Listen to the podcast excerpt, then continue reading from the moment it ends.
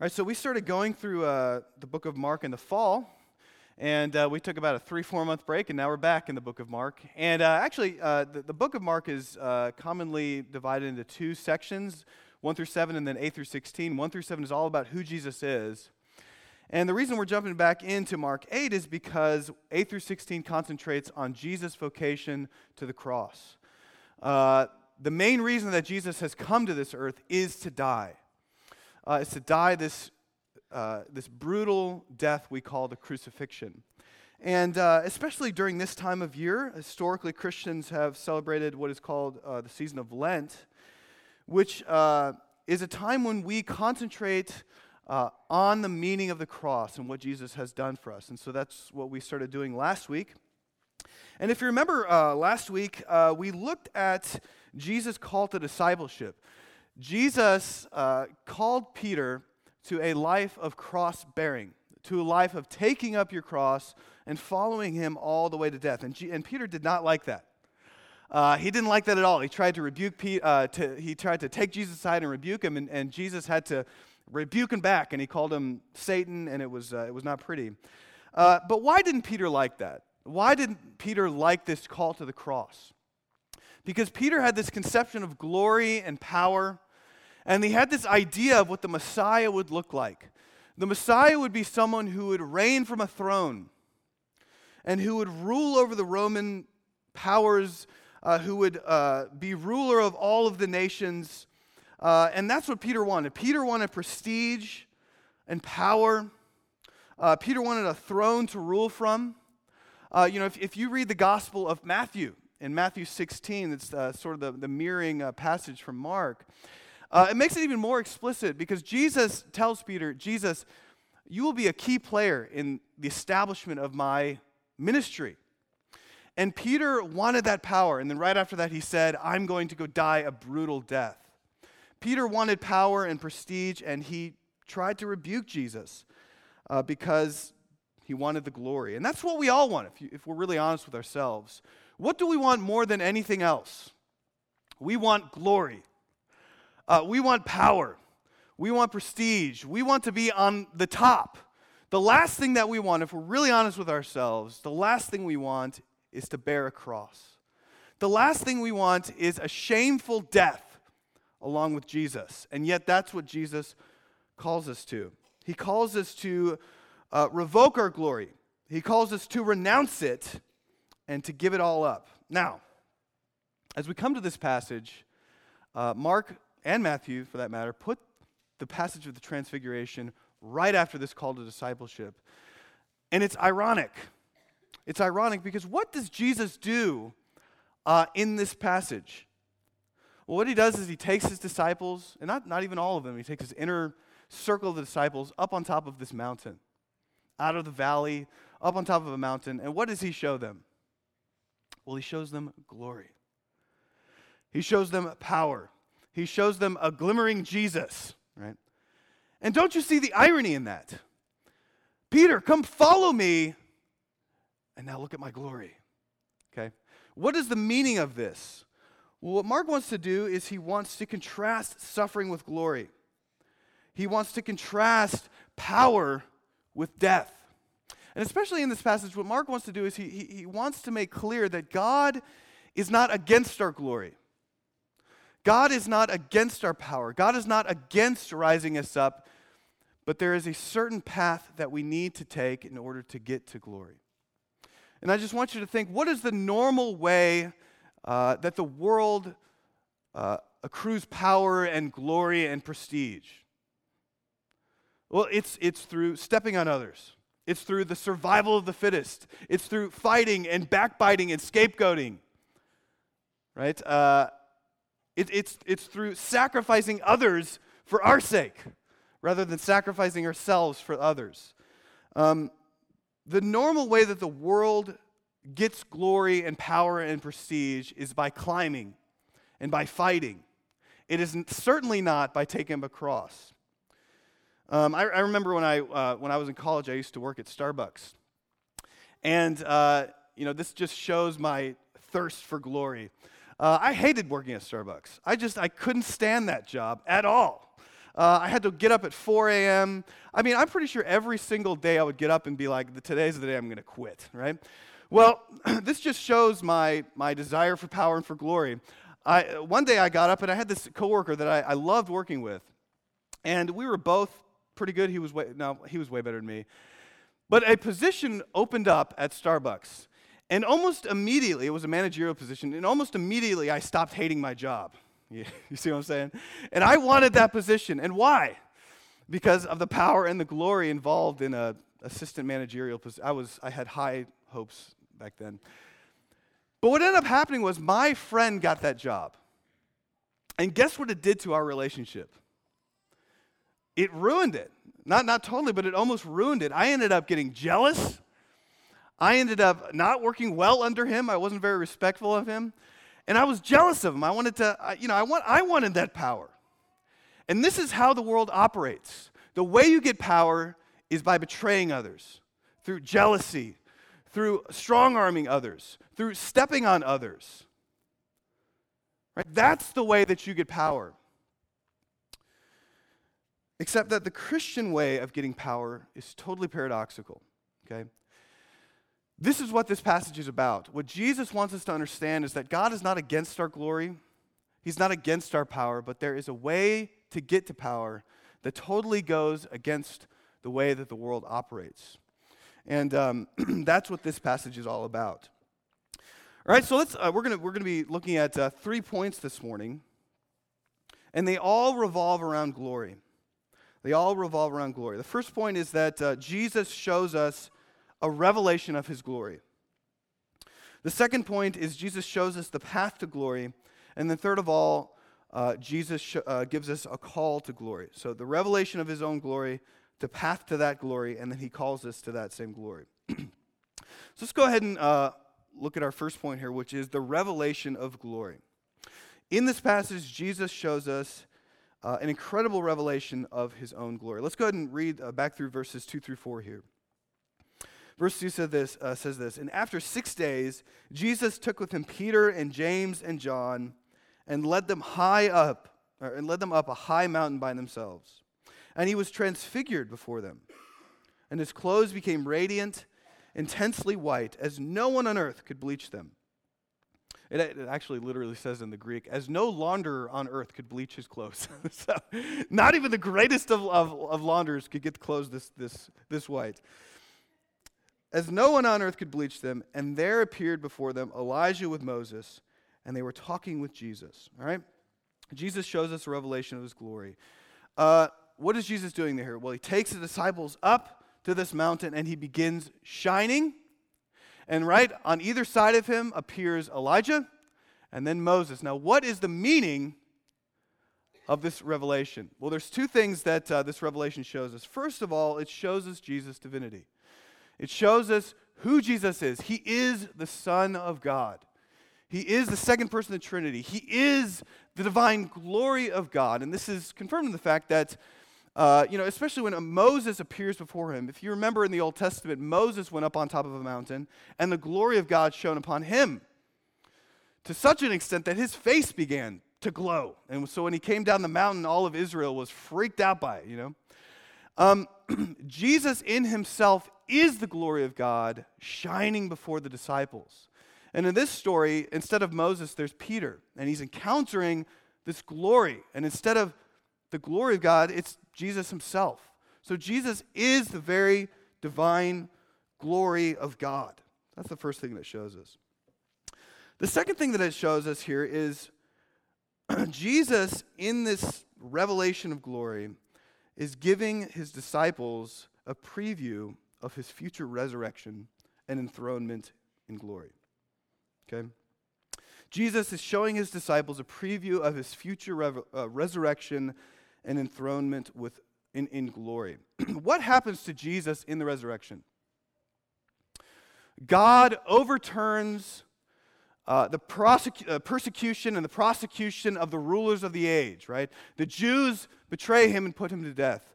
Rome nails him to a cross and he's put to death as a common criminal. But what happens in the resurrection? Well, God the Father overturns all of that. And he says, No, he is my righteous son. And he raises him up and he seats him at his right hand. And Jesus becomes Lord of lords, King of kings, ruler of rulers, and not just Messiah of Israel. He is that. But he becomes the Lord of the cosmos. Uh, this is what Jesus is showing Peter. Now, how do we know that?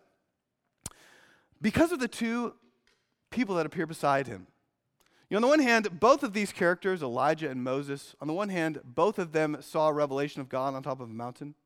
Uh, Elijah saw that in 2 Kings and Moses in uh, Exodus. But on the other hand, both of them, according to Jewish tradition, uh, were taken up in glory into heaven, body and soul. Uh, we saw this in 2 Kings when Elijah goes into a fiery chariot. You guys remember that? And he rides on up into heaven. Uh, Moses does die, but, but according to Jewish tradition, uh, later on, apparently, uh, his body goes up with him. If you, uh, if you guys have ever read the book of Jude, Jude quotes an interesting story from the book of Enoch, which is not in our Bible. Uh, but he quotes it there, and so that it, we know he's assuming that it's true. But there's this interesting story where uh, the angel Gabriel and Satan are arguing over the bones of Moses. Just, you know, just the normal thing that happens every day.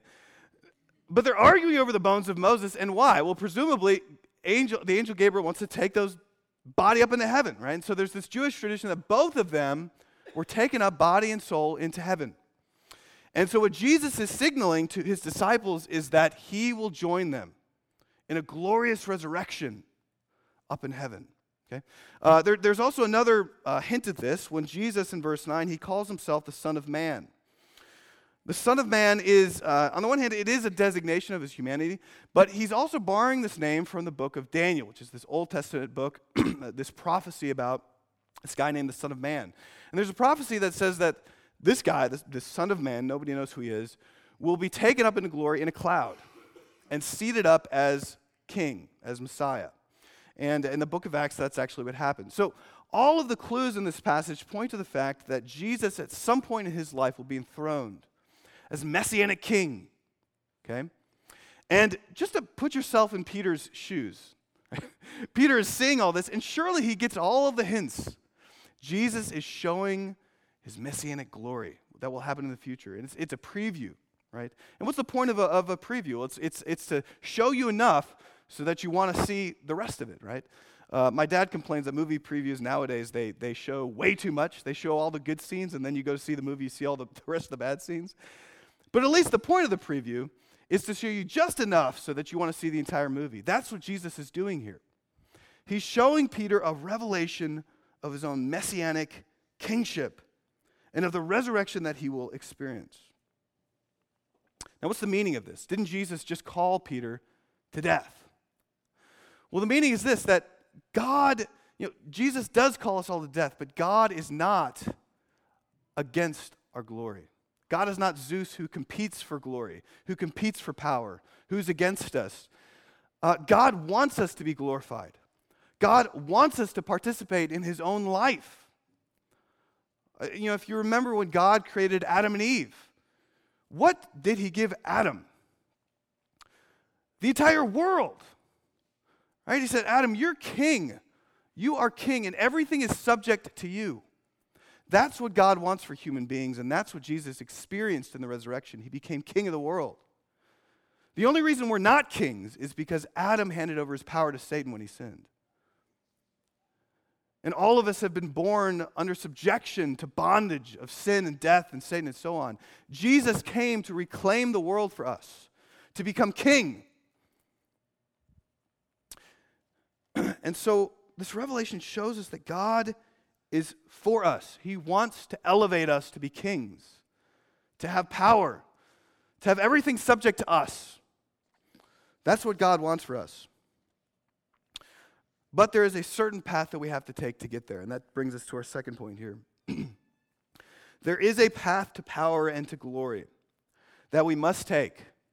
And as I said at the beginning here, what is the normal path that all of us take? Well, we take others out for our own sake. We step on others so that we can rise up. It's the survival of the fittest. That's how our world operates. It operates by stepping on others and climbing the corporate ladder. It operates with obsessing with our own glory, with obsessing with what we get and what we can get out of it. but that's the path of the world. What is the path of the Christian? How do we get to glory? How do we become kings with Christ? Well, very simply, in order to get to glory, we must first go by way of the cross. In order to get to glory, we must first go, go by the way of the cross. If we want power and glory and honor, we must first learn to die to our own desires. We must first learn to give up everything for the sake of others. We must first learn to give up our desires for power and prestige and honor and praise. We must first learn to be able to sacrifice and to give up for the sake of others. This is the path uh, that Jesus is calling to. He's calling us to glory, but by way of self sacrifice. Okay? Now, where is that in, in, in the passage here? well, there's two uh, places uh, where, where it uh, hints at it. One, one is less explicit, one is more explicit. But the first one is, is when you look at Peter's reaction, uh, it, it, makes it pretty clear that his reaction is wrong. And it's debated, you know, uh, I, I, read some commentary, it's debated on what exactly Peter means uh, in his reaction, but we all know that it was the wrong reaction. Uh, uh, let, let's, let's go ahead and look here at uh, Peter's reaction. And, you know, just, just remember, Peter is the one, like, if he doesn't know what to say, he's just going to say something and hope it works out. So, if you look here at verse 5 here, and Peter said to Jesus, Rabbi, so this is right after he showed, showed his glory. Rabbi, it's good that we were here, that we are here. Uh, let us make three tents, one for you and one for Moses and one for Elijah. For he didn't know what to say because he was terrified, right? So he's, he's scared out of his mind. And then what is his first inclination? Let me just say something. But what does he say? He says, Wow, this is amazing. Uh, let's, let's, let's leave all this glory up here on this mountain. Let's build tents and, and so we can house your glory. Let, let's, let's set up some religious shrines and maybe people can come and bow down to you as Messiah, right? What is Peter's first inclination when he sees this glory? Well, it's to grasp for it, to say, I want to keep it, give it all to me. That's what Peter's first inclination is. And it's uh, very similar to last week when uh, Jesus said, I'm Messiah. And, and Peter's like, Oh, yes, I knew it. And then he says, But I have to die. No, Jesus, no, no, don't. Okay, Jesus, you don't die. You're supposed to be king, right? Peter's obsessed with power. He's obsessed with power and he wants it for himself. And last week, Jesus has to rebuke him. But what happens this week in this passage? Well, if you look here at verse 7, and a cloud overshadowed them, and a voice came out of the cloud This is my beloved Son. Listen to him. Okay. Now, who's the voice? That's the voice of the Father. Jesus rebuked Peter last week. This week, the Father appears in this luminous cloud and rebukes Peter again. okay? So, in both passages, Peter's grasping for power, and in both passages, one member of the Trinity rebukes him. And the Father says, Peter, shh, you know, stop talking. Listen to my son. Now, what, is, what does that mean, listen to my son? Well, what has Jesus been saying to Peter? Take up your cross? If you want to keep your life, give it up. Don't grasp for your life because you'll lose it. And what is Peter doing? He's grasping, he's hoarding. He wants the power. He's salivating over it, even. And both Jesus and both the Father are saying, no, no, no. The way to glory is not by hoarding, it's, it, it's not by climbing, it's not by grasping, there is another way, and it's the way of the cross. So that, that's, our, that's our first hint here in this passage. Another thing that happens, though, uh, and, and this is even more central to the passage here, right after Jesus reveals this glory and the Father says, Listen to my Son, right after all of that, and Peter's sort of, Oh, give me this glory. What happens right after that? If we look here in verse 8, Mark says, And suddenly, looking around, they saw no one, or they no longer saw anyone with them but Jesus only. Right after Jesus tries to grasp for the glory, what happens? Jesus hides it, it disappears, it's gone. Okay? which, you know, we're tra- you know, Peter's needing to learn something here. And then Jesus says in verse 9, and as they were coming down the mountain, he charged them to tell no one what they had seen until the Son of Man had risen from the dead. Okay, what, what, is, what is Jesus saying here? He's saying, Peter, God wants to lift you up. He wants you to reign, He wants you to be king. And I want to bring you with me into my glory. But that glory, this preview of glory that you see, it cannot come until, it can't come until I suffer and die at the hands of the powers of this age and until I'm risen. In other words, there's an order. There's, a, there's an order to this glory. The glory doesn't come, the power doesn't come until what? I give up everything. Peter, until I'm utterly stripped and beaten and mocked, until I'm totally overtaken by the powers of, of this age, until I become nothing, then I will get glory. Okay? So, in other words, the order of the world, which says, I grasp for glory and I climb for glory and I reach for glory, it's the total opposite way for the Christian. The way to power, the way to prestige, the way to glory, the way to be kings and to reign is down. Go down, down, down, down, down with me. That's where Jesus is taking us. If you want to be raised with me, you first must die with me. And this is uh, made even more explicit. I think we'll cover this passage next week, but what happens after this whole scene? Well, Jesus says, Come with me. And he takes Peter off the top of the mountain, this mountain experience. He takes him all the way down into a valley. And there's a boy who's possessed by a demon, and he says, Minister to him, serve him, give your power away to him. Okay? Jesus is saying this, this mountain experience that you're, experience, uh, that, that, that you're having, Peter, it doesn't come until you come down into the valley to serve others with me. It doesn't come until you give all of your power away and expend yourself for the sake of others. It doesn't come until you sacrifice yourself with me for others. and, you know, when, when you read passages in Paul, this is exactly what he says. For instance, in Philippians 2, Paul says that God the Son became man and he didn't account his glory something to be grasped, but he let go of it and he came down.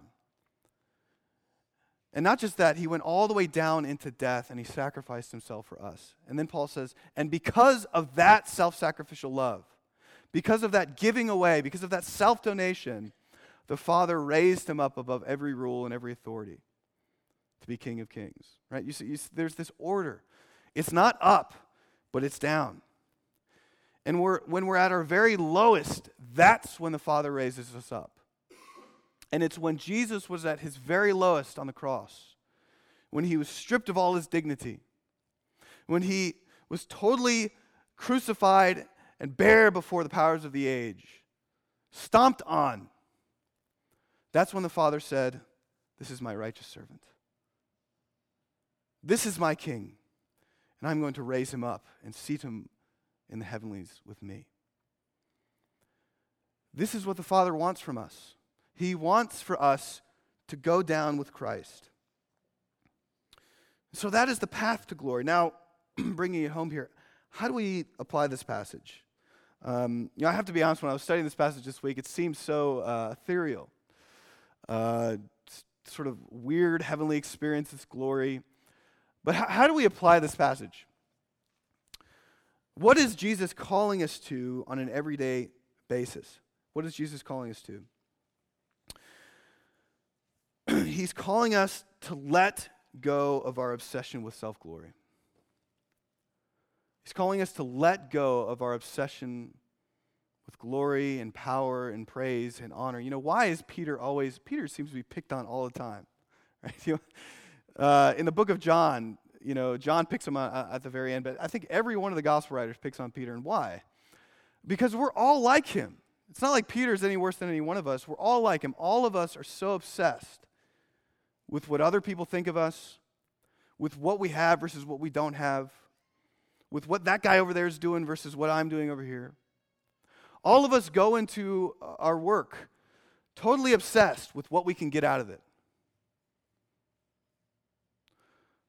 With climbing the corporate ladder. All of us, you know, we, we have groups of friends, but if we're honest, we're wondering, man, why do they like that guy over there? Why do they like her? What's, what's wrong with me? All of us are obsessed with ourselves. And that is the very nature of sin. Sin is self obsession, it's grasping for glory, it's grasping for the fruit. It's saying, I have the divine prerogative. And God says, It's not until you join in suffering with my son that I'll raise you up. And I just want you to think, you know, what would your life look like if you let go of your concern for what other people think, for with your job position, your job performance, um, for with the comfort that you have at home. You know, I go home every night from work, and inevitably, both of our kids are screaming. The dinner's on the stove. I'm tired, and the only thing I want to do is sit on the, on the couch and watch TV. You know? What would happen if I said, no, I'm going to go and suffer? It's not like I'm, I love my family. It's, that sounds awful. The point is, what if I just let go? It's at that point where we are totally unconcerned for our own glory and power and prestige. It's at that point where, at the very, very bottom, under everyone else, being stomped on and stepped on, that the Father raises us up. Because it's at that point that we have joined Christ in his suffering. You know, Jesus didn't go to the cross. You know, the Bible says all over the place, Jesus went to the cross for us. That doesn't mean instead of us. What Jesus did was he paved a way to glory that, where we could follow him. Because on the cross, we were dying. On the cross, the old Adam was dying. The sinful self was being crucified. The whole sinful condition was being killed, and a new way was being opened up. And Jesus says, Die with me. Give yourself for others. And it's at that point where you don't care anymore, where you're totally turned away from yourself towards others, that God raises you up and he makes you kings with Christ and queens. It's at that point where we are totally crucified that God can raise us up. And that's the path of the Christian. Uh, you know, Martin Luther had this uh, uh, right at the very beginning of the Reformation. He had a document, and I, I can't re- even remember right now, but he talked about two kinds of people there's the theologian of glory and there's the theologian of the cross. The theologian of glory says, is averted to the way of the cross. He says, I want this out here. I want this glory and this power. But the true theologian is the one who says, God is most revealed and his power is most revealed in the cross. That's what Jesus is calling us to. And that's where we will find resurrection and power and glory. So let's pray. Father, excuse me, pray that you would help us to understand the way of the cross. That the cross is not something that we should fear, but it's something we should seek after. And when we finally learn to give ourselves away for the sake of others, there God is raising us up. There God is enthroning us as kings. There God is joining us in glory with his Son. Help us to do that by the power of the Holy Spirit. We can't do it alone. Give us the ability to do that by the power of the Spirit within us, turning outwards from ourselves and seeking to give ourselves for others. Pray this in Christ's name. Amen.